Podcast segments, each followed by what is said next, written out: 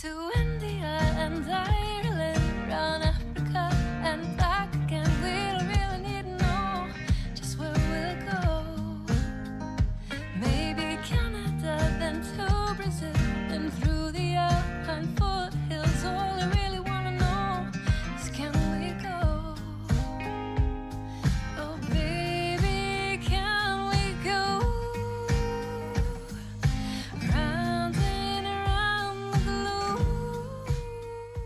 Welcome to Take Me With You, episode 92.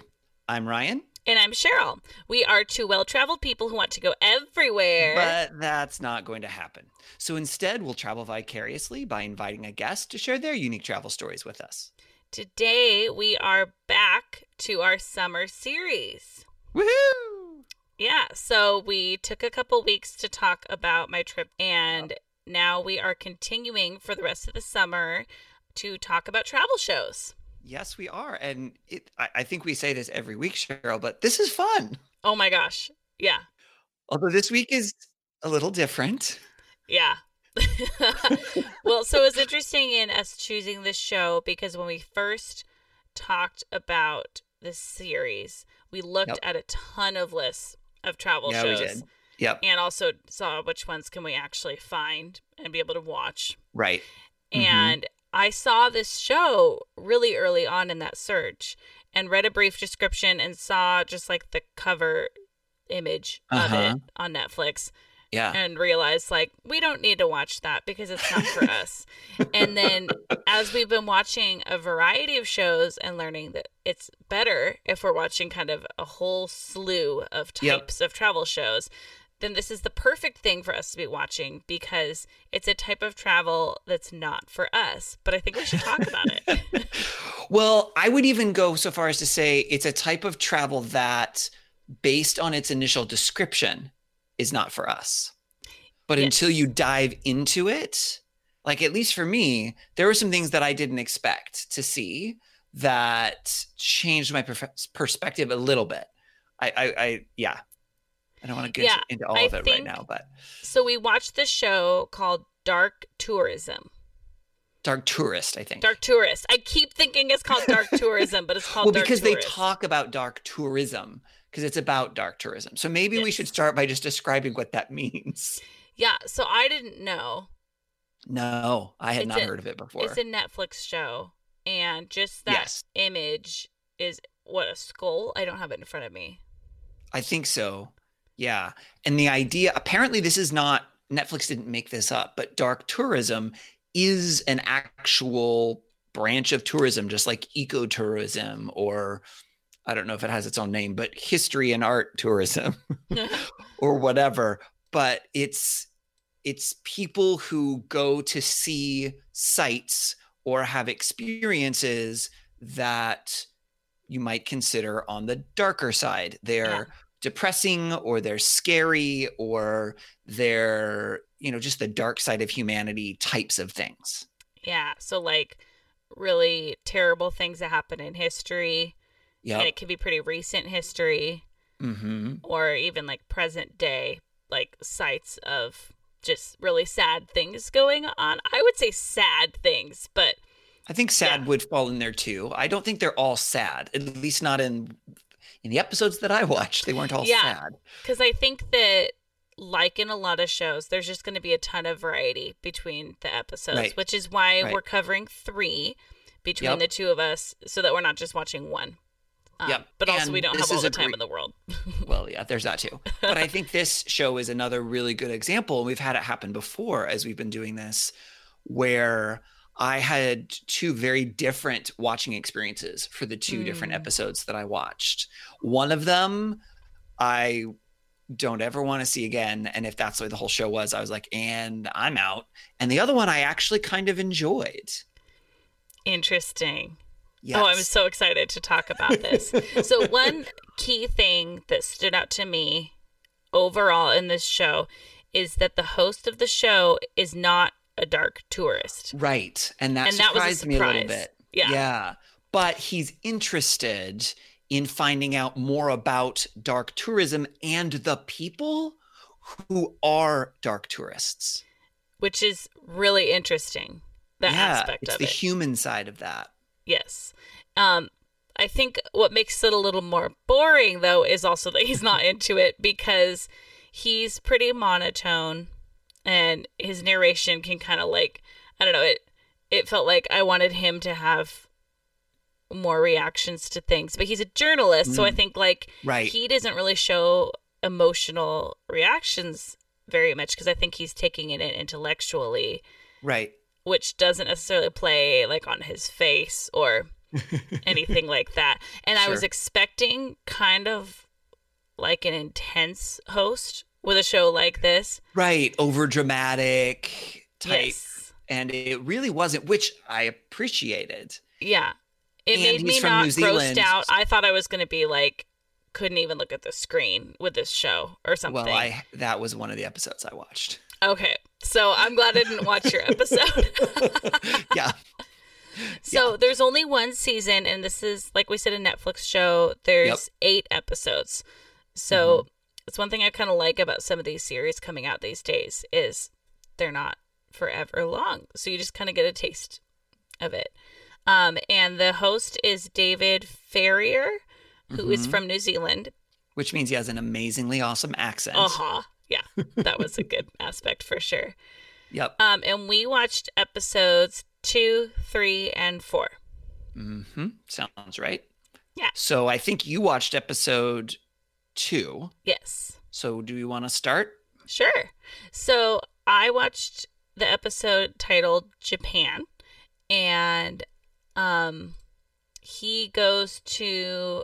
It seems like probably in each episode he goes to a couple sites because this is Yeah. like a forty-five minute show, so there's time Mhm. to go to a couple places, and so he goes to Fukushima, and Okay. he goes to a replica of a Dutch town. I didn't get the name of it. I'm sorry, what? It's What do you mean uh, he goes to the replica of a Dutch town in Japan? Yes. I'm confused, Cheryl. Yeah, I mean, I don't see what's confusing. It's a replica of a 16th century Dutch town. Feel like that's pretty self-explanatory, but you know, Okay, sure. if you need me to explain it a little bit more, you know, I could. Um, I, I think that would be helpful. and then he finished. Well, no, he goes to the Jukai Forest, and then he finishes it with Hashima Island. So I guess it's kind of four places Okay. that he goes Okay. to in this episode. So, um, Fukushima is where the earthquake and then tsunami and then explosion of the radioactive building or just radioactive center Well, happened so, in uh, 2011. It, I don't believe it was an explosion. I could be wrong, but the the nuclear reactor yes. ended up. I don't. I don't. It wasn't a meltdown because it wasn't like Chernobyl, but it definitely did release. I think because of the both the earthquake and then the the tsunami, it overflowed whatever their storage facilities were and stuff, and it it was like the perfect storm of all the wrong things that had to happen in Okay. order for it to have a a, a runaway effect or whatever it was. Interesting. Yeah. So I wrote the word explosion, and now I'm not remembering if that was my word or his word. well, here let's let's ask the internet. Okay, that sounds good. Here's what I have that I found on the World Nuclear Association website. Oh, okay. Following a major earthquake, a 15 meter tsunami disabled the power supply and cooling of three Fukushima Daiichi, Daiichi, I don't, I'm probably saying that word wrong. I apologize. Reactors, causing the nuclear accident on the 11th of March 2011. All three cores largely melted in the first three days. And I don't see anything about an actual explosion here. That doesn't mean it didn't happen. Oh no, there's definitely an explosion. I think they showed video of it on this show. Okay. Yeah. Although the explosion itself, from a nuclear reactor perspective, the explosion itself is not the super dangerous part. It's the radioactive fallout that's the dangerous part. So that's what they talk about in this show, Okay, essentially. Gotcha. And Yep. so he is on this tour bus with a handful of other tourists who are interested in checking this out. Mhm. And then a tour guide who is this very like peppy positive person who's a local, and he shares. They each have a what's it called a a giga counter. Is that how you pronounce it? Geiger count. Geiger, Geiger. counter. Geiger counter. Geiger Yeah. counter, Yeah. which measures the level of radioactivity in the area. Uh-huh. Okay, so we learn right away that the level where you would not want to live there is 0.2. And so all of these tourists kind of learn that for the first time that you wouldn't want to live there if it's above 0, 0.2. Do you you probably don't remember the units that they were using, do you? Rads No. or Sieverts or no? Okay. No, but you and I watched another episode where they talk about those levels again. And so Yes, I got two radioactive episodes. yes, you did. it's so it's funny because I think these tourists and he are learning about these levels and everything maybe for the first time. Oh, probably. Yeah. And then quickly their Geiger counters show 0.75.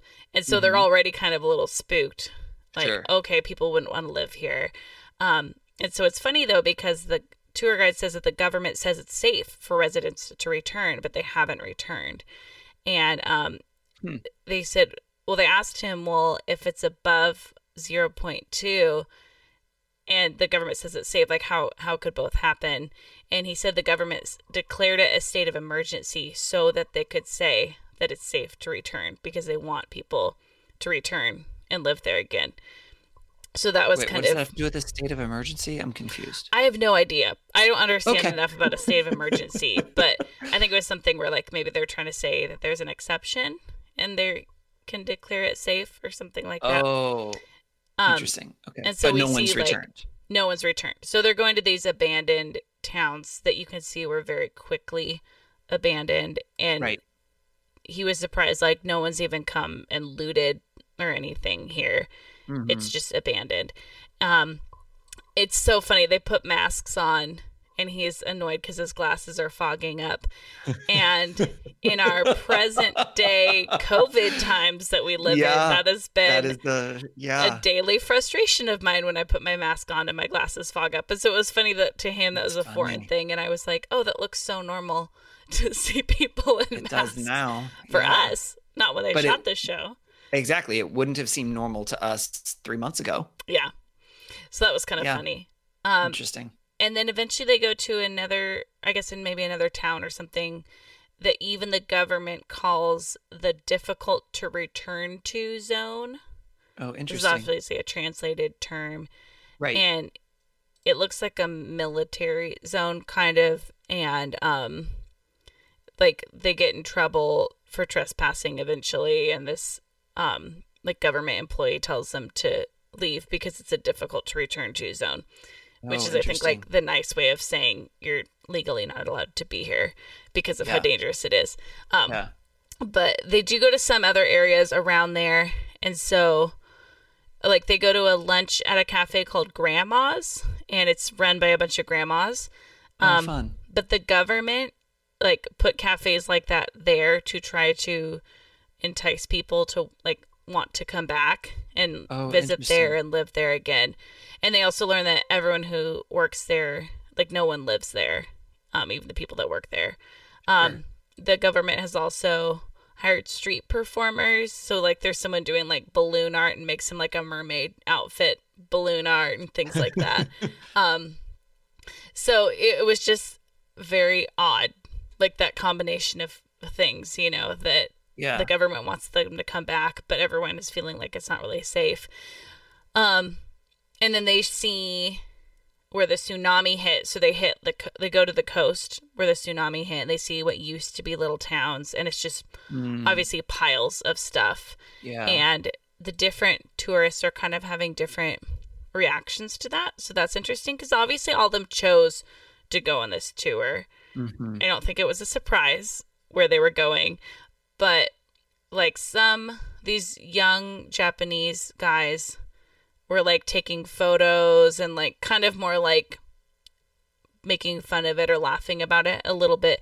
And then these other women from America were saying like that was really disrespectful and devastating and everything. So it's Mm. interesting that the people on this tour obviously had different reasons for wanting to go on this tour. Yeah. Um, It was really creepy. The only thing heavy enough to stay in place where the tsunami hit were the gravestones.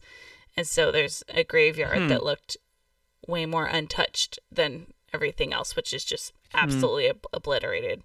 So that was kind of interesting. Um, and then they visit these big green tarps, just massive, and they're all perfectly lined up in a row. And there's a above shot where there's just a ton of them, and all the tarps, tarps just on the ground flat.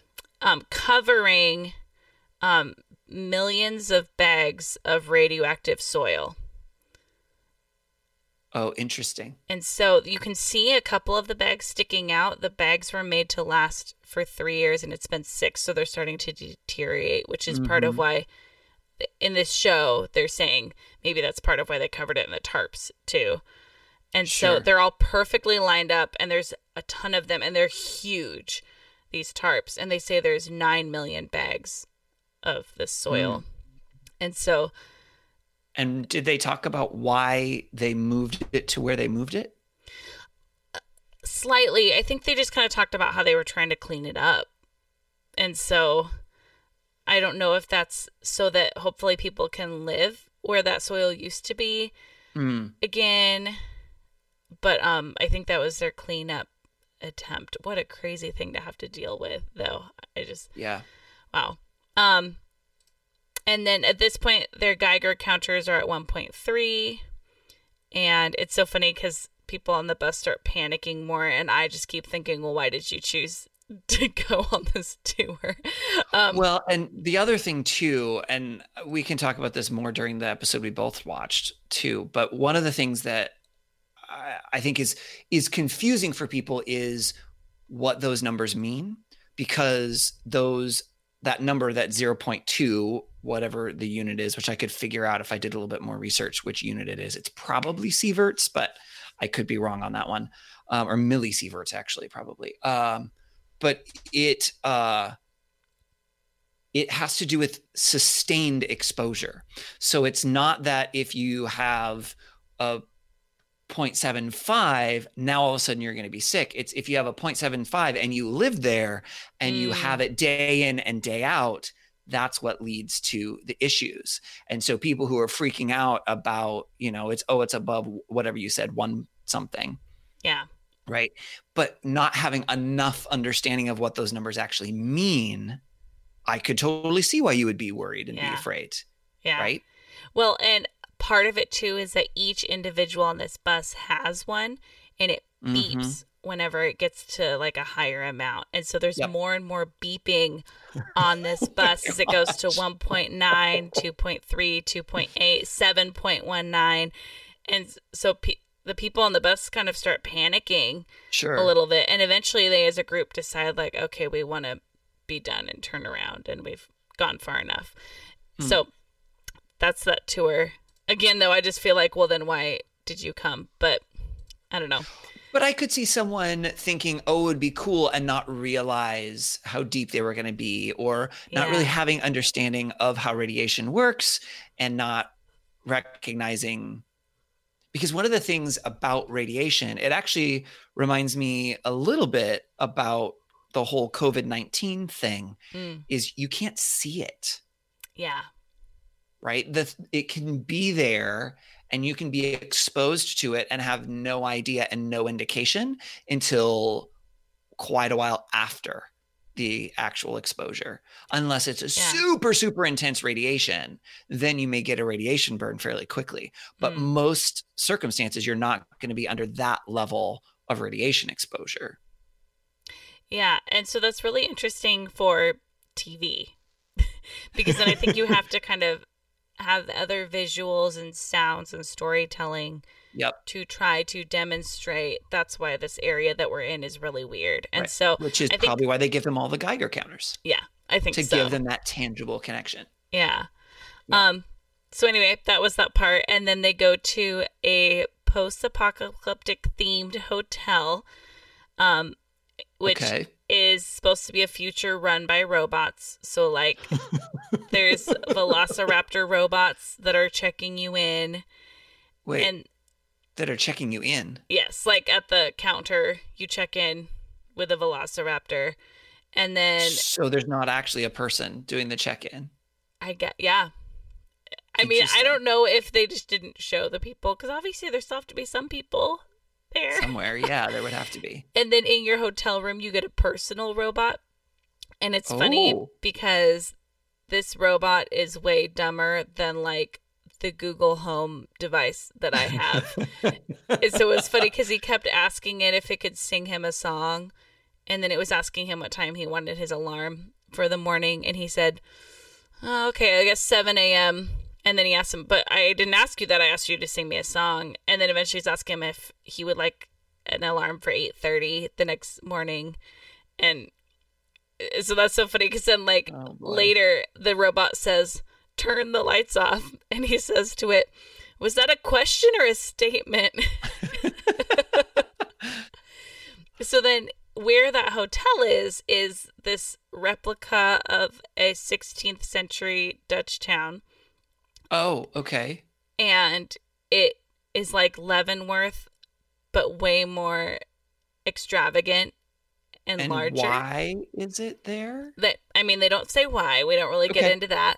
Alrighty. Um and this is funny because he says, You're probably wondering why everyone's wearing a mask. And then I immediately, because of COVID times and because of this show, I'm picturing over their mouths, but they're wearing like masquerade type masks. Oh, And and, not it was just over everyone, their eyes. Yeah, just over their eyes. Okay. And then he's on a carousel and they give him like a VR thing. And so he can, he's on this old carousel, but it's supposed to be VR to show him like what it would look like.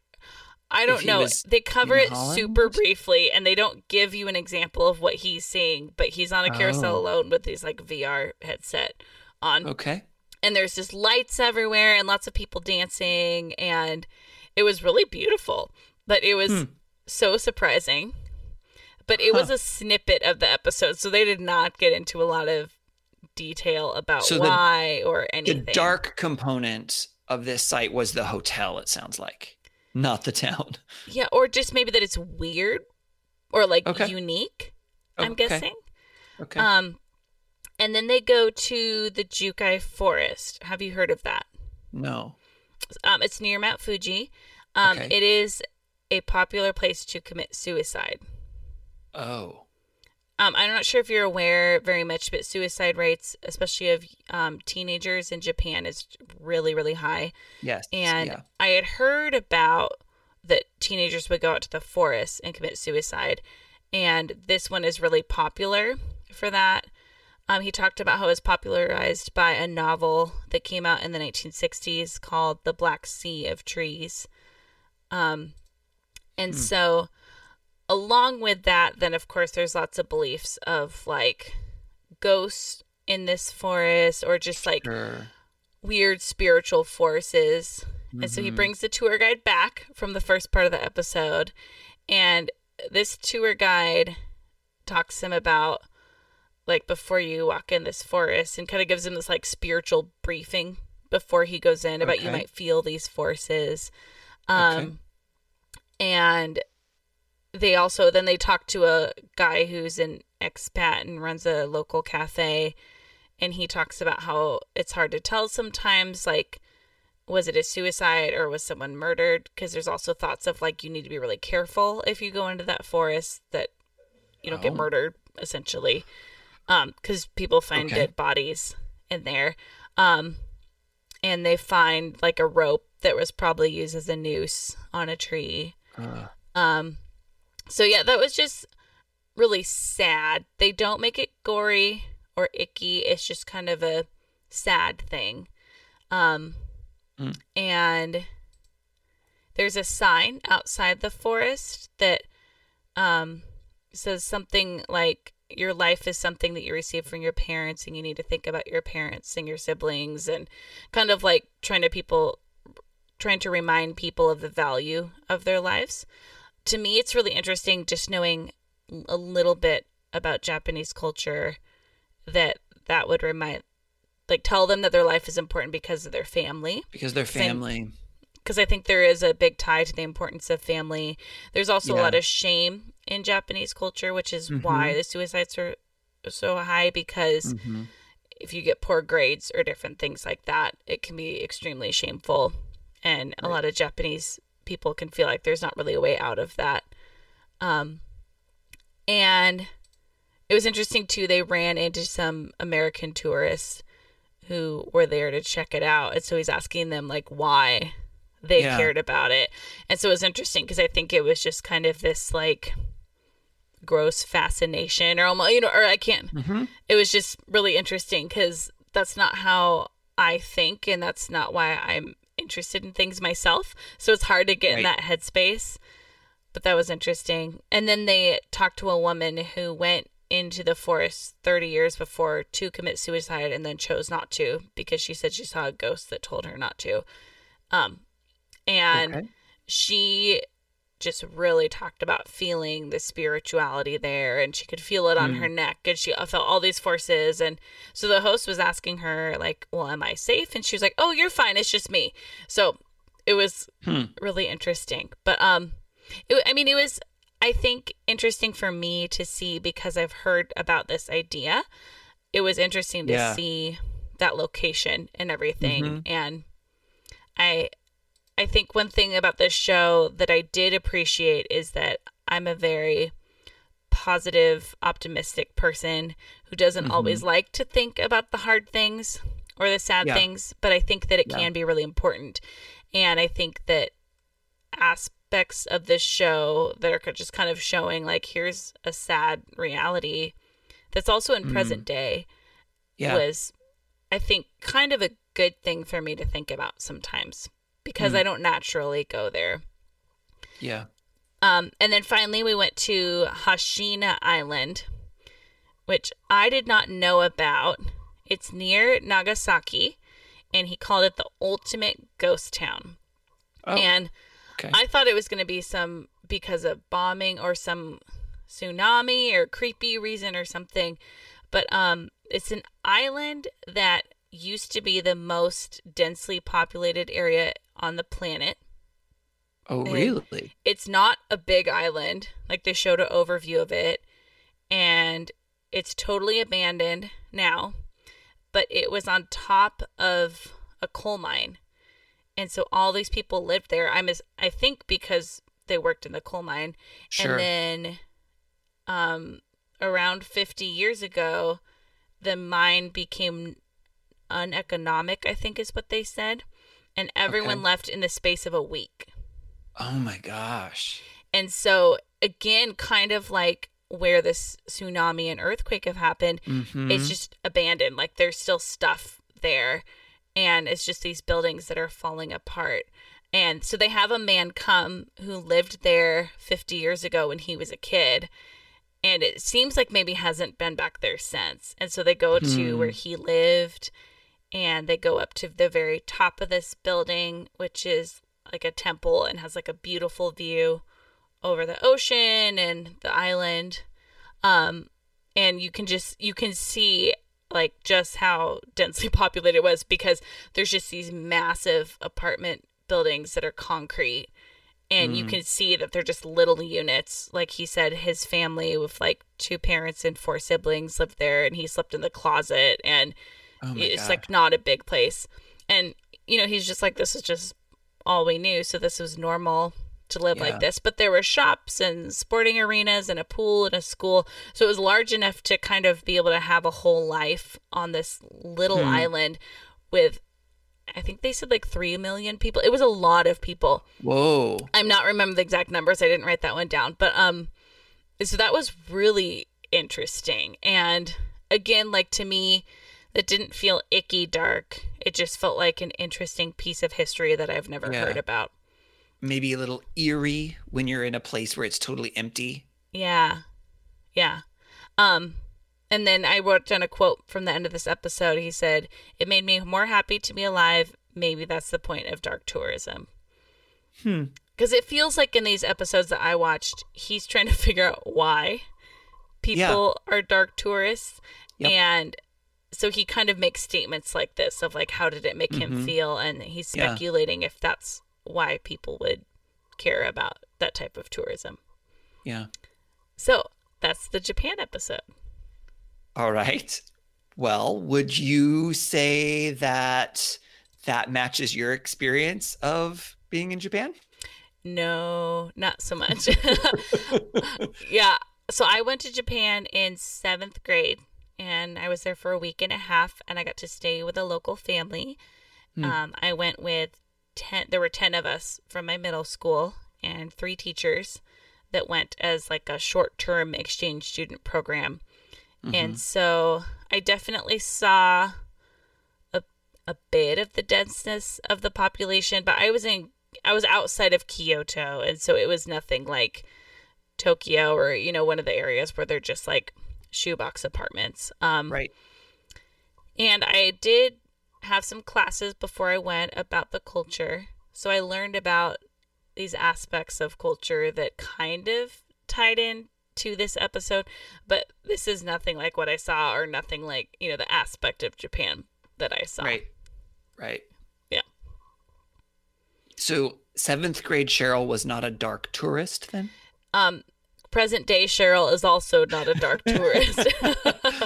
Wow, I had no idea. I, I was going to save that reveal for the end of the podcast. so, Ryan, which episode did you watch? Well, I watched the next episode, which was episode three. It's one of, I believe, two episodes that take place somewhere in the United States. And you have been to the United States, I have been to the United States. which I is why not. we picked this episode for you. It is because I've been struggling finding a place that I've been to because I haven't actually been to any of these places in the United States that he's been. But I have been to the United States. Yeah, it was the closest we could get. I mean, with only eight episodes, that Yeah. was kind of the best we could do. Yep. So, in this episode, he goes to two, three different places. He goes to Milwaukee, Dallas, and then New Orleans. Oh, okay. Yeah. I don't know if I want the dark tourism aspect of New Orleans so much. You don't. You Okay. really don't, Cheryl. okay? I'm just going to preface this right now. I really did not like this episode at all. Yikes. This is what I pictured a dark tourism show to be. So remember how you were Mm. surprised that it wasn't what I, this one was. oh, icky. Okay, Yeah, can I it was- guess? Yeah, please. Okay, because I don't know what your episode was about. Right. Milwaukee, Dallas, and New Orleans. Actually, the only guess I have would be something about voodoo in New Orleans. Sort of. There it's it's connected to voodoo. Okay. But Actually, it's- I don't think I even have a guess for the other places because I just don't think about the dark Nope. aspects of a lot of places. Nope. And I wouldn't have. So I will share and I just apologize if anyone I don't think I'm going to be particularly graphic. And nothing was really graphic or anything. It was just disturbing, I think is the word Mm. that I would use. So if you're the type of person that would rather not hear about those things, maybe skip ahead a little bit till the end. The the Milwaukee part's kind of blech. The Dallas part is fine and then the New Orleans part is blech again. So just Okay. heads up. So Milwaukee is they were there to find out more about what they call the Cream City Cannibal. Jeffrey Dahmer, No, serial thank killer. you. I'd like to skip ahead as well. Oh. yeah, sorry, Cheryl, you don't get to do that.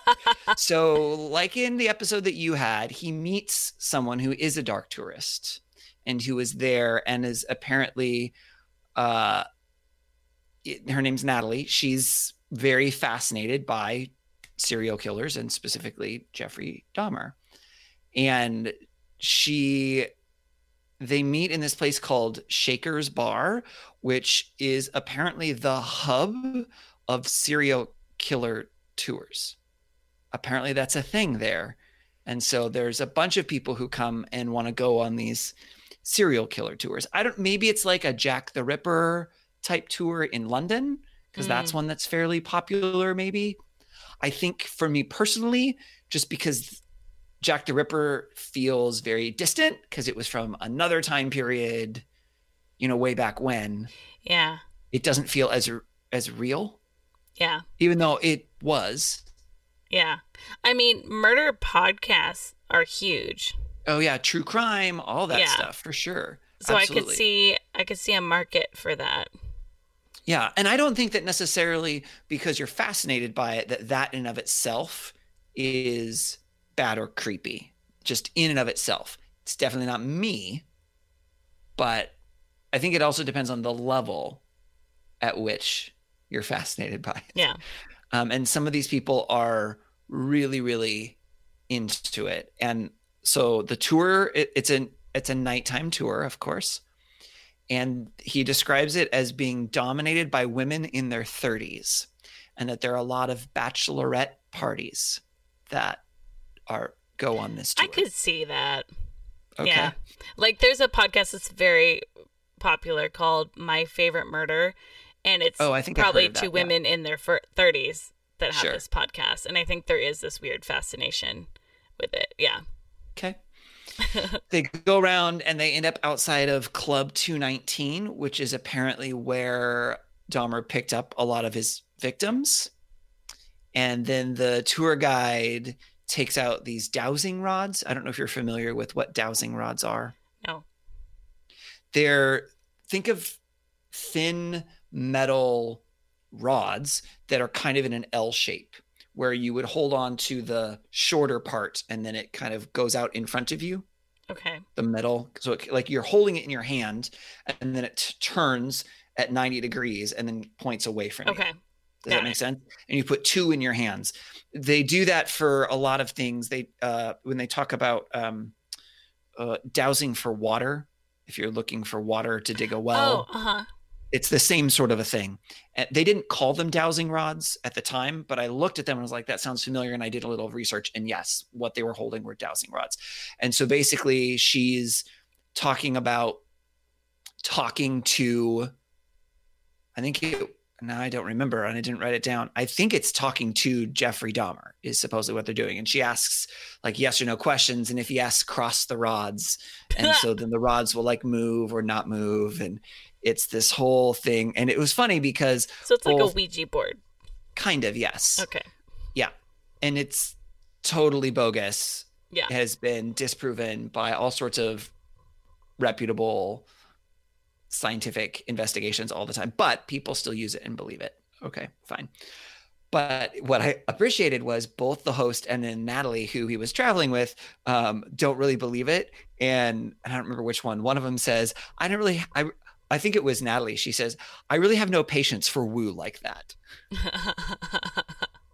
So even someone who's fascinated with that particular, you know, serial killers still wasn't into that kind of let's talk to spirits type of idea, which I thought was Yeah. interesting. oh, I think that's very separate. Oh, and it definitely is. It definitely is. But I just think that that's interesting. And then they go to they meet with Wendy, who was the lawyer who defended Dahmer in court. And they talked to her and she because since she was the defense attorney, she had lots of interact direct interactions with him. She had some recordings of interviews that she played for them and she had a drawing that Dahmer had done of uh, his shrine, and I'm not going to describe it any more than that. Okay. Um, if you want to know more, you can watch the episode, or the internet's out there. Um, and I think that for me was the most disturbing part, Mm. was because it was real, right? Yeah. And just hearing what he was like and the way he thought and the things that he did to his victims and it was just very Mm. very disturbing and bothersome and i you know they both walk out at the end and uh david farrier the host is kind of talking to natalie kind of interview style like you said a journalist Mhm. you know what did you think whatever and she loved it she was super fascinated by it Mm. she found it incredibly interesting and i was personally i was very disturbed i was like i this is no i just i don't need this in my life i don't want Mm. any of this in my life this is not something extra that i want You know what's interesting is that there is a piece of true crime podcast that I like. And I think part of why I can sometimes be on board with them is because it's just the listening part without visuals. mm-hmm. Um, and I've realized like I don't think I would want to watch anything about this, but I think just hearing the story can be interesting to me. I've listened to a few of them, but I think Yeah. it would cross a line with having visuals as a part of Yeah. that. Yeah. and again i think part of it too is it just it it felt really real and it Mm. was Yeah. and that i just and it's not that i want to be in denial that those things exist but i also and this is just my own personal take on things in life in general i i don't there's enough garbage and icky that comes into life that you can't avoid that I don't really feel like I want to add that to my Mm. life, Yeah. you know? Yeah. And I, I don't necessarily immediately fault someone else who who does or think that they're twisted or demented or anything Yeah. like that. I think there can that can happen, but I don't think that's automatic just because you're fascinated with true crime or something. I don't think it's this Yeah. you know either or dichotomy. But for me personally, those are just not the sorts of things that I want more of in my life. yeah. So that makes sense.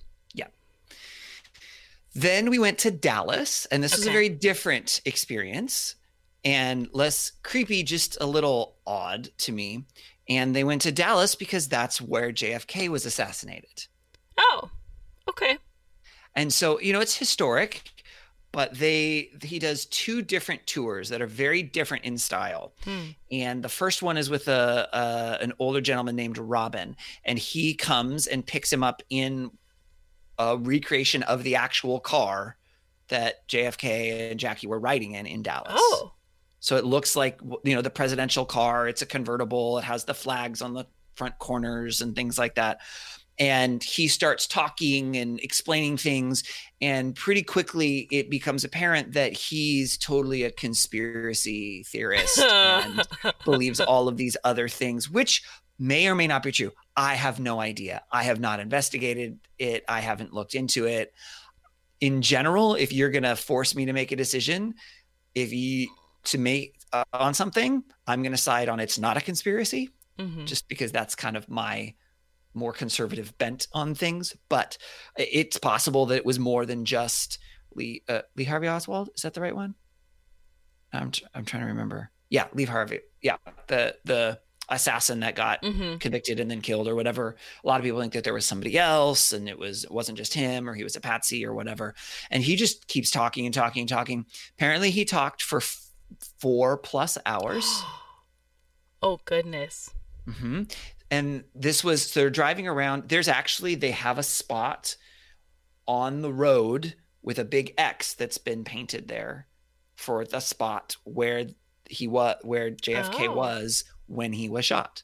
Wow. and it's just there and it's on the road that you can drive through Hmm. so it's interesting um and i thought it was funny he was so he it drives him through but then also they get out of the car and they go and they talk and they walk around and they see this thing comes back to the car it had a boot on it because he was parked too long and he had to pay an extra $105 to get the boot off his car. Then there's the second tour, which is with Ricardo, and that is a VR tour. So that one's totally virtual reality, and you actually see, and they go through some recording to add some stuff to it. So they have an actor playing Lee Harvey Oswald, and they go to his house, or maybe it was the place just that he fled to. I'm not, I didn't fully understand that. Hmm. And they shoot a scene there, and then then they cut back to Robin, the first guy. Apparently, his day job is that he's a funeral home owner or worker. So then they got to see him there, and he just uh, keeps talking. Uh, apparently, his house is modeled after the White House. I'm so happy for him, Yep. baby. Okay. Yep. And then they get to meet his wife. And then we go Hmm. back to Ricardo and they do a night tour that's in these buggies that are kind of like golf carts, but they're extra big. they seat more people and they go around they're playing lots of music and then there's an actress who's dressed as jackie jackie kennedy and Mhm. she sits with them and just looks sad the whole time well, I mean, if her supposed to- husband was shot, you know. well yes exactly but like that's all she does she doesn't say anything she doesn't interact Huh. it's very very weird and so that was that was that one that was significantly less dark Yeah. Just more like history stuff. Yeah. Yeah. Okay. Then we went to New Orleans and they went on vampire tours. so first they stop off with Maven and he makes fangs for people. Like He, he, makes fangs. yep, the little like teeth caps that you can put over your teeth so that you can have fangs. He custom makes Oh, them. okay. Yep. All right. So we did that. Uh, then he went and attended a vampire wedding, during which they do actually drink human blood. Ew. No. Uh huh. No, thank you. I agree.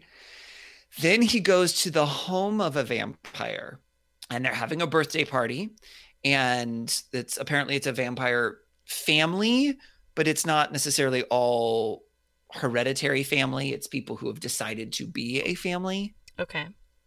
and I think they're all adults. They're di- varying ages, but they're all adults, and they're celebrating a birthday. Most of them look like pretty normal. There's mm-hmm. one who is dressed kind of like like a Beethoven style, like white wig, you know, kind of more old Yeah. school. But but there's only one, and that's just I guess his style that he likes.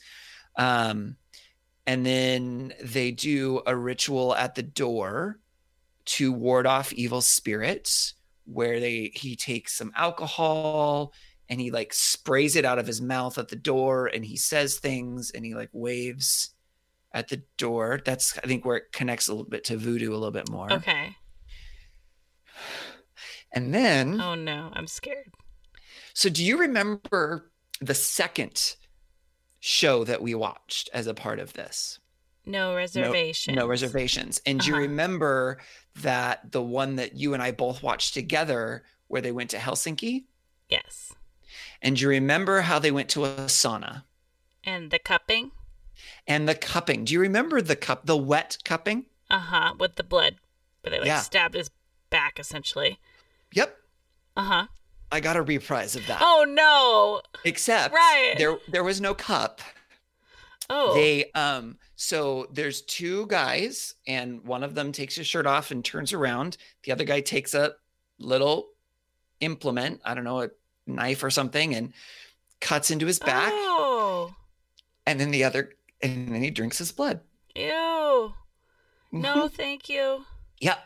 Okay, all of that is what I pictured with this Yep. show. It- me too. And that's what I got. Um and boy. then he this guy, he believes that he's actually a vampire and that he needs that blood to survive and he describes Oh, how he tried all these other treatments and things and it just didn't work but drinking somebody Oh, else's boy. blood actually makes him feel better and then the final statement that i wrote at the end of this episode was gross i do not like this show yeah. Yeah.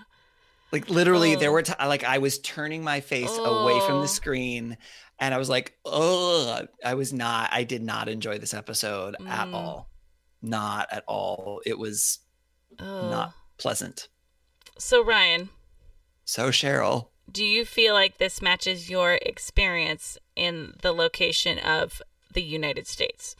thankfully no Good. I mean, I would be concerned if it did. Yeah, no, it, it thankfully did not. This is not what my United States experiences have been. I, good. Okay. I'm I feel safe right now then. That's good. Yeah. Well, Ryan, I'm happy that that's not the episode you ended on. Yes, Although I'm guessing you felt pretty apprehensive for the episode that we watched together. I I did because I had just watched this and I I and I, I don't remember now, but I think I think I actually had to shut it off because typically I'll watch the two episodes back to back Yeah. just so that I can get, you know, just a sense one right after the other and I'm looking for the same sorts of things. I'm pretty sure that I shut it off and then like had to go up and walk and like go somewhere else. Yeah. And be like, no, I, I don't, I don't want to watch any more of this show. okay, but there's one more episode I have to watch. Ugh. Okay. Well, let's do that for the listeners then too. But thankfully, the second one was not as bad. And it was really interesting. I yeah, I actually really fa- I mean, you've already alluded to this, but there was a fair amount of stuff related to radioactivity and nuclear stuff again, which is a whole science component, which I found really fascinating. hmm I found the last segment really fascinating. And- And so I'm Oh. excited to talk about that. Yes. Yeah. So the episode we watched together was episode four called Mhm. The Stans. Which I just thought was a funny name. And we chose it because as we've been doing these shows, we're trying to choose episodes about places that we know kind of just nothing about. Yep. And just as a way to broaden our knowledge of the world. And so Mm-hmm. Yeah. that was a little scarier with this show, I think. I mean, no matter what, it was kind of like, Yeah. who knows what we're getting into Yeah. with this show. But it was like, I, I don't know what's happening in the stans that we're going to be talking about. Like, Yep. I wouldn't have the first guess. Yep. And so the stans that it's referring to are Kazakhstan um, and Turkmenistan. And I th- was there one more? I feel like I'm missing one. I thought that there was a third one. No? Just those two? Those were the two that I wrote down. He talks Okay. about how there's five countries called the stans, and I think he visits two Yep. of them, maybe a third one. yeah. That's because I only have the two written down. Yeah. But in my head, I thought he went to three. But he went to a couple of different places in Kazakhstan. Yes. So. So. he talks about how Kazakhstan is, I think he says, the most bombed place on earth. Yeah, he did. He said, well, he said one of the most nuclear bombed places in the world. And I think what he means by that is not that it was bombed in that like in war, but they they did they set off a lot of nuclear bombs there because it was a testing site. Yeah, and so it just seems like it's just had the most bombs set off there. Yeah, you're Yep. right. Not like Yep. the most, the country that's been bombed the most or something like that. Right. But Yeah, they talked about he talked about how it was the ninth largest country in the world, which I didn't realize. Yeah, I didn't know that either. I would have never guessed that. So that was interesting. Yeah. And then they talk about the Polygon, which is a region of the USSR where the nuclear test site was. And then they visit. And they do. And they meet up with Andy, or he meets Mhm. up with Andy, I guess. Andy likes to holiday in combat zones and has for the last Yeah. 30 years. Yeah. And so that was interesting because Andy seems fairly normal, I think. Uh-huh. Yeah. And kind of just seemed like he reminded me of just like a teenage boy almost with his fascination of or like entertainment Mm. that he got from visiting. But he was definitely not a teenage boy. Yes. He was oh yeah, middle aged full grown for sure. man. Yeah. Yeah. And yeah, he travels to war zones. I, I did think maybe I shouldn't have thought it was funny, but I did find it funny that there was a name for the first bomb that was detonated there. Did you catch it? No.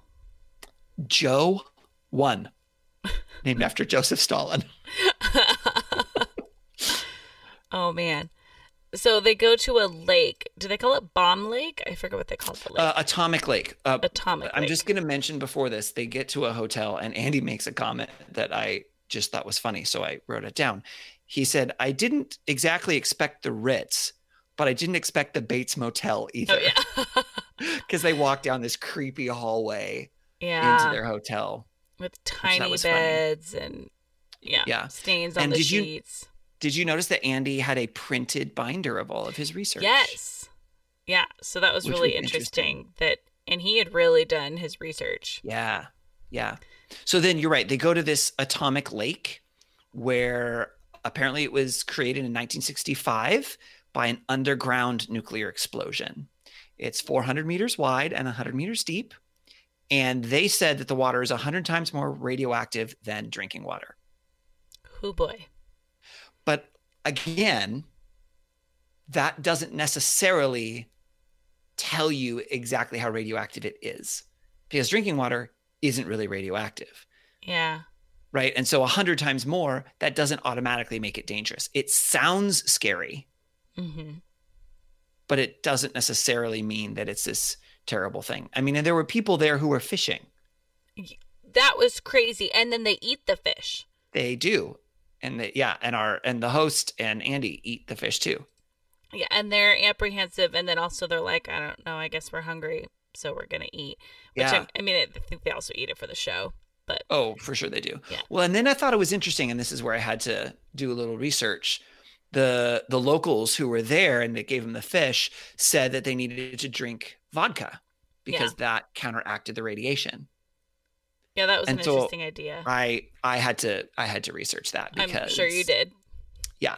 And the the basic answer is no, it doesn't really work. There are some ideas around it that it sort of kind of does and there were a couple of components where there are a few things that vodka can do, but for the most part the way it ends up working out inside your body, no, it wouldn't actually be successful.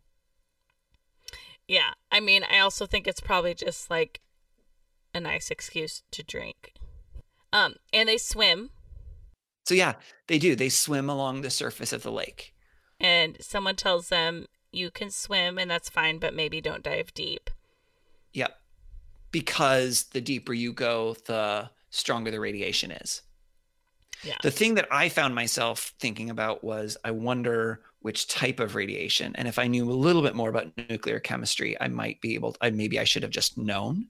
But because if it's because there's different types of radiation. So there's alpha particles, beta particles, gamma rays, which are the worst, which wouldn't still be there. And then there's neutron radiation. And if the radiation is neutron radiation, then them eating fish would actually be really dangerous Oh, because yeah, alpha particles can be stopped by a piece of paper. Hmm. And then the beta particles, um, you need something a little bit thicker, but it's clothing is usually thick enough. Hmm. But the neutron radiation and gamma rays are the ones that are super dangerous. So I don't know, but they swam. They swam. And then they go to a field uh, where they said it was the first atomic detonation, and then there were many detonations there. Yeah. And they wear paper suits and face masks, and he's Mhm. wondering if the paper suits are enough to And stop Right. it. and that's where I'm saying, Yeah. depending on the type of radiation, it actually could be Interesting. right. Yeah. And again, it goes back to what we were saying earlier. Because we can't see it, because it's so tiny, we don't have a way of understanding. Yeah. Well, and if it's not like the air smells different, you know, or something like Right. that, then Right. that's really tough too. Yep. So they also have a Geiger counter. So I got two episodes where we talked about Geiger counters. I know. I'm so jealous And because I got blood drinking, and you got and Geiger counters. this one up this one went up to 14. it did. So I knew that that was very high because of my Japan episode. Right. And so that was interesting. But it also depends again on what the units are. Because there's more than one unit that you can Mm. use. And that's I was trying to dive in. And I think based on what I can find, millisieverts is probably what the unit was that they were using. Um, and just to give you a, a reference, because I've done a I dug in with the internet quite a bit here because this is what I do. To give you an idea, so at 15 uh, millisieverts, that's about the amount of radiation you would get from a CT scan of your abdomen and pelvis. Oh. Interesting. Yeah. So just so like to- you you're know, saying if you're living in that that would be dangerous. right? Just like but a one-time deal, a CT scan. exactly. But just a, it's kind of like it's a little bit different, but kind of like X-rays. I don't know if you noticed that when either you go to the doctor or the dentist and they take an X-ray, usually the radiologist, the person or the tech who's running it, they leave the room. Yes. Yeah. Right? You put on the lead vest or whatever, but they leave the room. hmm And you're like, wait, but why is it safe for me to be in here? Because you're just getting the one X-ray. But They're in there every single day, Mhm. and so they would be exposed over and over and over again, and that could be toxic for them because that's what they do all the time. That makes sense. So yeah, it's a similar thing. Um, so then they ask a tour guide if there are health problems in the area Uh huh. and get very vague answers. Yeah. Yeah, what I wrote was the guide seems reluctant to admit that the tests led to any medical issues. Yeah. So then they ask some medical people about it, and they're more honest about Mm-hmm. Yeah. it. And they, Yeah. I think they're the ones that say, "Well, you should go to an orphanage." Mm-hmm. And so they meet these kids, and like one of them is paralyzed. Mm-hmm. Um, and, And these are young kids. yeah, young kids, and you can visually tell that they're having some sorts of growth defects or different things Mhm. like that. And Andy, who thought it was funny to eat the fish and swim in the water, Yep. is really impacted Yeah. by this, and he feels some guilt for laughing about it or kind of blowing it off as just a kind of thing that got his adrenaline rushing before. Yeah. So that was really interesting. Yeah. It was very sad. Yeah. So then we go to a closed city that is pretty exclusive to get into. I think it's called Bilan- Bilanor. Is that what he said? Uh, what I wrote down was uh, Baikonur. Baikonur. okay. yeah. B A I K O N O U R. And the only down. note I took was the word rocket because then I figured that you would talk about that I would do the rest. the rocket more. yeah, I was super fascinated by this for sure.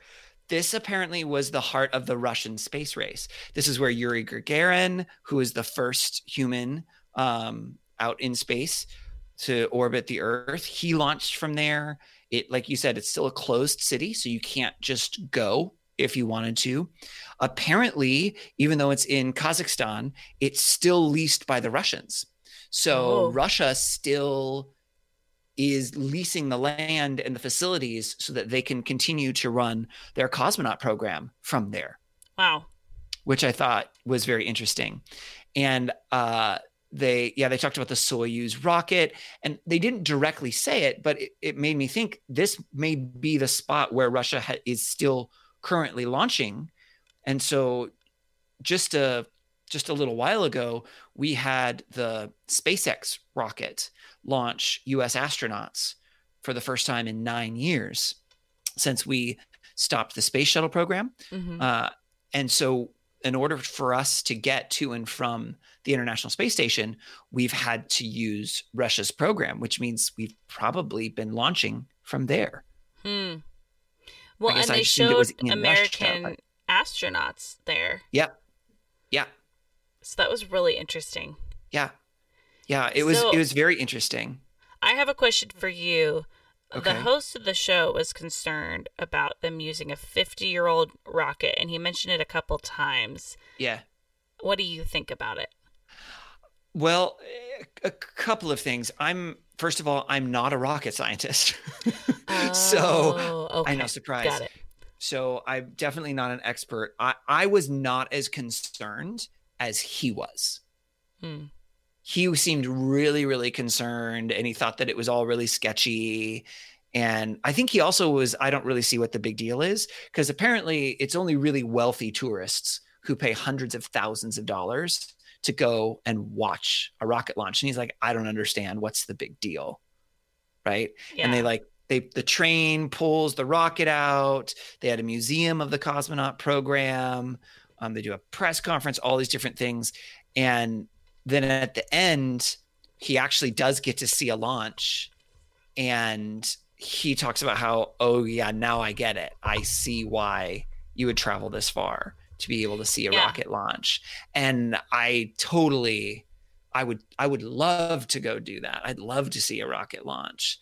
Um, and I think, I think what we, I think especially our generation, Cheryl, because we didn't really grow up with the space program in the same way yeah.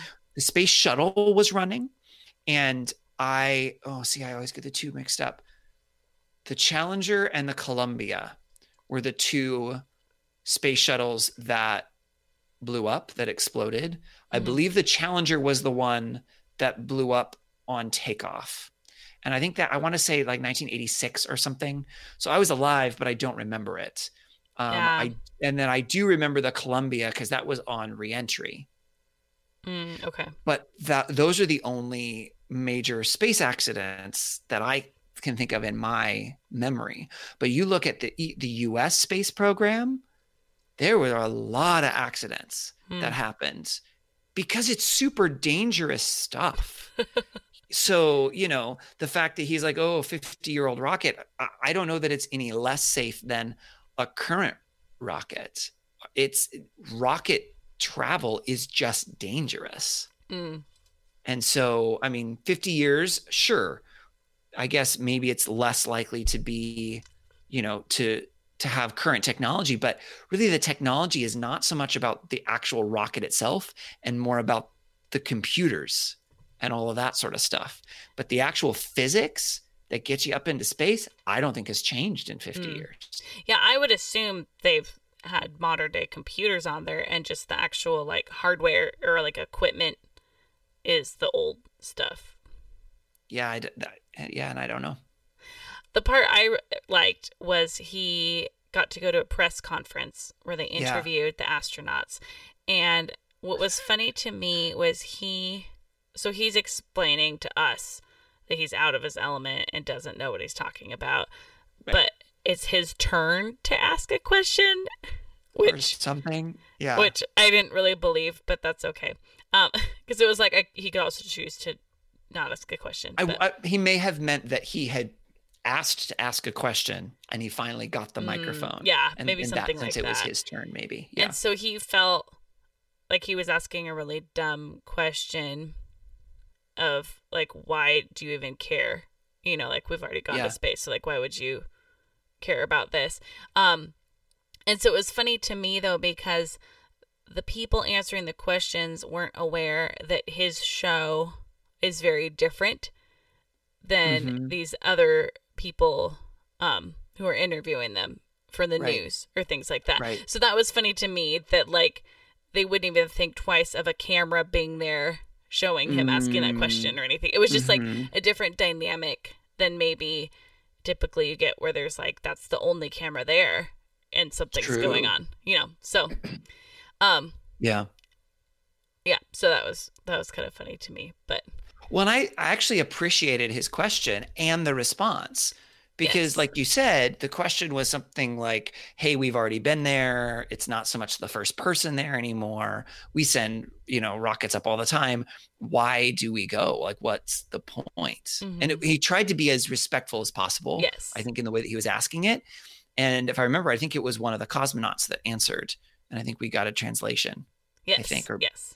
Uh, and what I, I really thought that his answer was really good because he said, No, I don't think that's a dumb question at all. I think that's a really important question. Why are we going up? And he launches into all of the reasons that, of course, now off the top of my head, I can't remember what he said, but they were, but I thought they were really good. And I think it's a valid question because it costs hundreds of millions of dollars to send people into space. We should be asking, Is this worth it? Yeah. That is the right question to ask. So that was cool. Yeah. That was that was a total surprise with this episode. I was not expecting that aspect of that. And so that was really cool. Yeah. And pretty exclusive to be able to see that. Yeah. So that was Yeah. neat. I mean, unless you have, you know, hundreds of thousands of dollars to do Yeah. the tour yourself. if any of our listeners would like to fund us, we would be happy to do a live episode from uh from the uh the the launch of a Soyuz rocket. oh, sure. Yeah. Yep. No, we'd be happy to. Yeah. Bonus Mhm. content for sure. Exactly. Yep. We'll even put out two episodes that week. uh, I'll bet we could do that. I'll bet we could do that. So then we finish this episode in Turkmenistan Yeah. at the martial arts games, I believe. Yes. Well, I wrote it. Where did I write it down? Um, the Asian Indoor and Martial Arts Games. Yes. Yeah. Which, And it Uh, was bonkers. first of all, I didn't know anything about Turkmenistan. I knew nothing about it. I It Yeah, sounds a little fake. It Yep. sounds like you're trying to make Turkey one of the stans. yep. And so it was interesting because yeah, I just I went in totally blind as well. Yeah. Um and so we learned really quickly that there is a dictator in this country. Mhm. Apparently, it's Um, considered a kingdom, and he described it as Las Vegas meets North Korea. Yeah, that's a good description. Yeah. It was I don't know what I did picture if you just said this country has a dictator, but I did not picture this. So it was really Yeah. so interesting. And so he was able to go into this country as a sports reporter from New Yep. Zealand. For the Asian Indoor and Martial Arts Games. And he was one of the very few reporters there. Yeah. He got there, I think uh, technically it was a day before stuff had opened or whatever. Mhm. And they show him in the press box area, and he was the only one. Yeah. Nobody else was there. Yeah. And, And, um yeah, it's so it's similar to the Olympics as far as how um how much they get into it. I'm trying to think of Well- even the right word to well, describe and so that. they said that it cost five billion dollars to build all of the special buildings, just like they do with the Olympics. Mhm. They build special facilities and all this stuff, and they spent five billion dollars, which is more than the Rio Olympics spent. They yeah. said And no one's there. no one is there. The city is gorgeous. It's white. Oh, I don't remember what the type of stone. White marble. Maybe it was marble, Mhm. right? And all of these buildings, and they are beautiful, and there are no people. It's so creepy. This was creepier to me than this abandoned city island in Japan because Yeah. this is like it, all the stuff was just built and supposed to be enjoyed, you would think, and Yeah. no one's there.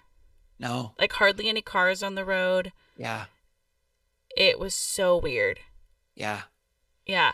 So um they well he wants okay, he wants to go to a fiery pit that's been burning for 40 Yeah, years. Can you that sounded really cool. It was was called the Gates of Hell, and it was a pit. I don't think that they did a great job of explaining it. Somehow, it's a pit of oil that started burning and is still burning. And so he and his guide, who was a, who was a Russian named Aziz, wanted to go. And I guess they had this whole thing where they were going to try and I think cook eggs on it, Yes. right? Because it's down this pit. They get this big long metal pole with like a not a plate, but like a dish type of a thing on the in end. their and they were hotel gonna- room.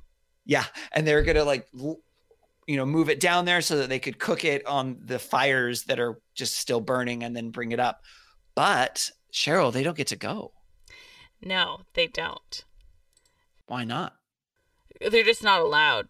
Like So legally, apparently, the president closed off everything outside of the city, and journalists were not allowed to leave the city. Mm. Which, you know, that's not questionable at all or concerning. Yeah. Ooh. Yeah. So they can't go to Nope. this fiery pit. So instead, they go on a tour of the inner city. Yep. And um, we find out that um, they're not allowed to film locals. So we Nope. can hear their tour guide's voice in the car they're in, Yep. but they can't film. They can't locals. film his face. Yeah. We get this kind of profile silhouette from like behind the car seat, but we don't actually see any details in the face at all. Yeah. And so we learned some fun things about this city. um, that apparently the president is really into Guinness records. And Right. so it is there's three we hear about and the first one had to do with marble. It was like the largest cluster of white marble buildings or something like Something, yeah. very specific. Um, the largest indoor Ferris wheel, which you get we get a shot of, and it looks like you just like covered up a Ferris wheel. Yep. um, I mean, it's big. then- it's kind of like a London Eye type of a yes, Ferris and then wheel. the largest image of a star, maybe something about a star, Something, yeah. I I don't know. and no one's there. This city. Like the architecture and everything is so over the top. Golden statue of the president on an iceberg riding a horse. And I mean just all this stuff, and no gorgeous. one is there. Yeah. It's crazy. And I don't know if that's the way it always is or just because of these games. Yeah. I they don't explain why. I don't think they know. I don't think they know. Yeah. Yeah. And then it gets weirder Uh-huh. because he in the middle of the night apparently leaned on a mirror in his hotel room and got a big cut on his hand. I got more blood. Lucky me. Oh yeah. And so he goes to the hospital and he's really worried about missing missing the opening of the games. Because the president's going to be there. Because he really wanted to be able to see the president. Yes. Yeah. Right. And Yeah. maybe interview him. He was hoping. Um and so they inject him with a horse tranquilizer after I didn't fully stitches, or understand. It I was don't really know. hard to tell. At least he gets some sort of a bandage Yeah. and then they just like send him on his way. Yep. And so he's high and goes to the opening ceremonies. I don't know if high, but he's drugged up for sure. Yes. Yeah. Um and then and the opening ceremonies are more extravagant than Rio. So once again it's like bigger Yep. than Rio's Olympics. I wrote down that it was a three hour long opening ceremony. Yeah, with like all sorts of performances, people flying with like sparkler things, Yeah. shooting. I mean, all we only saw bits and pieces of it, but it looked there were horses involved and hundreds of people and lights and fireworks and Yeah, it was over the top. I mean, a lot of the opening ceremonies anymore Yeah. are pretty over the top, But it was but like I don't think they go on for 3 hours. Yeah, yeah.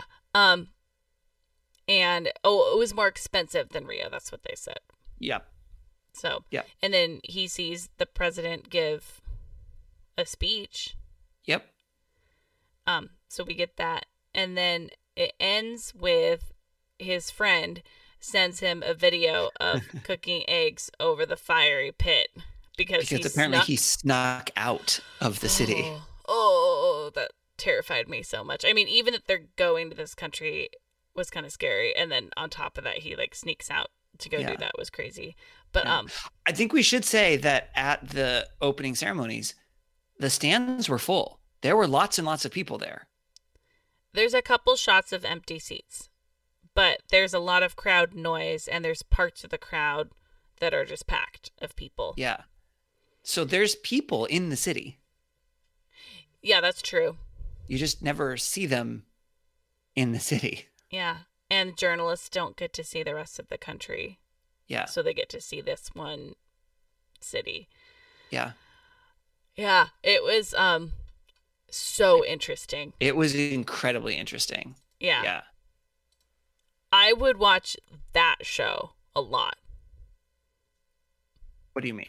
Like if if that part of the episode was what the show was like, like here's an aspect of a country that you've never seen before. Like I that's so interesting to me because I don't always Mm. Yeah. pay enough attention to current events, you know, or things like that. And so Sure. I was just like, my jaw was dropping the whole time uh, during Yeah. that part of the episode. So it was really interesting. Yeah.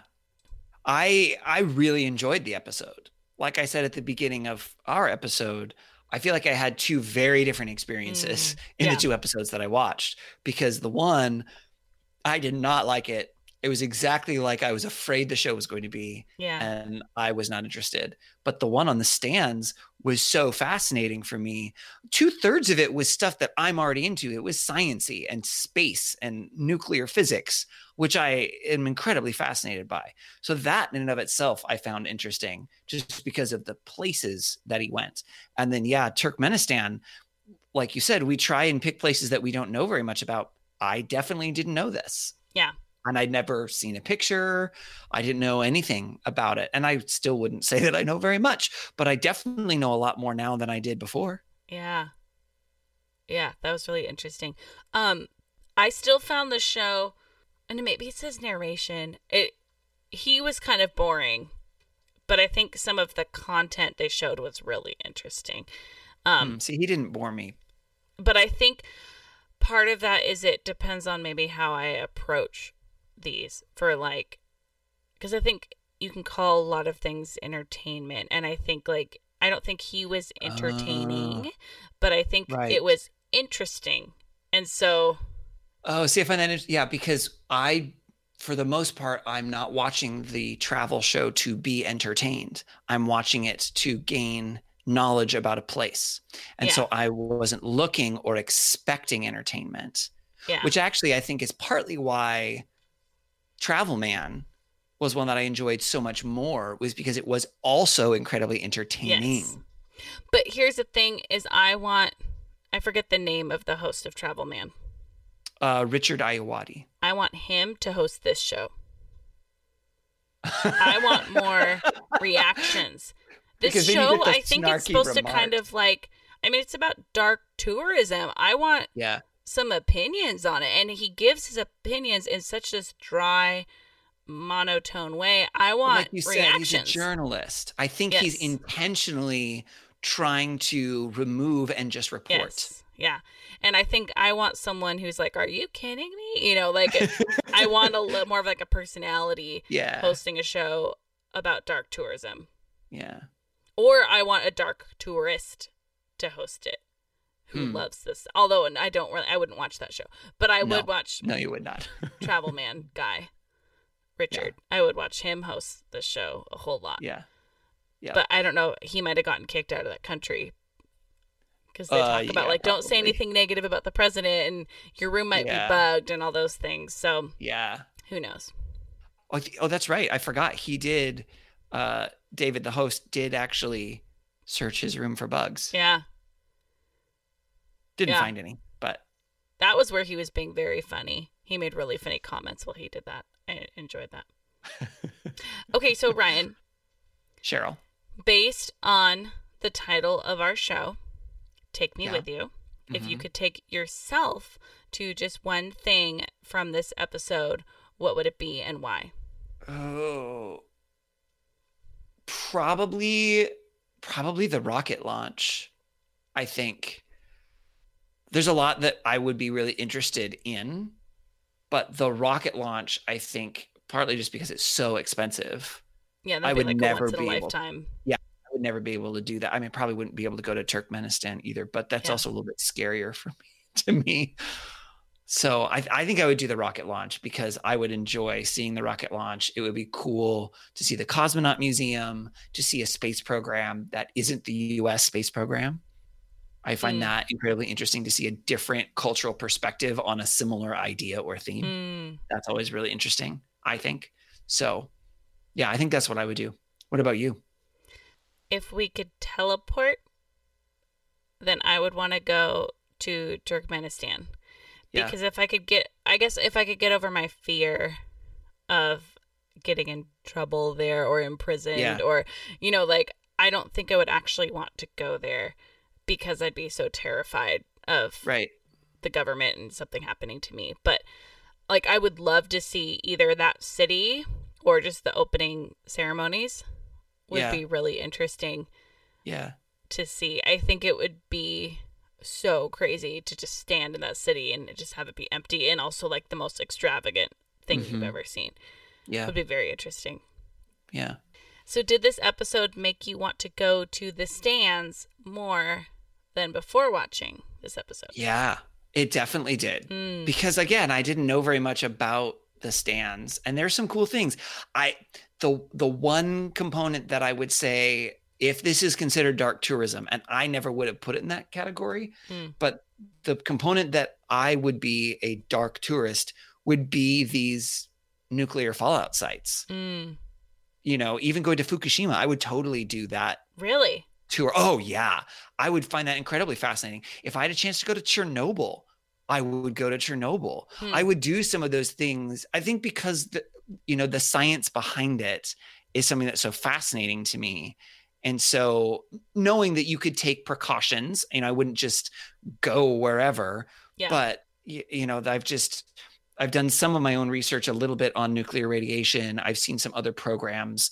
There's a, a really interesting program on PBS called Twisting the Dragon's Tail, where one of the YouTubers that I enjoy kind of hosts this thing about kind of radiation and what does it mean and how does it work. And he actually d- does get to go to Chernobyl and with a Geiger counter and see these different things and stuff. So, I- like, I've, I'm somewhat familiar with that kind of idea already. And I would really enjoy being able to just see what that's actually like in person. Um, Hmm. And that, I guess, in that component of me, I am a little bit of a dark tourist. But Hmm. I would not want to go to any of the sites in the first episode that I watched. None, zero, zip, zilch, blah.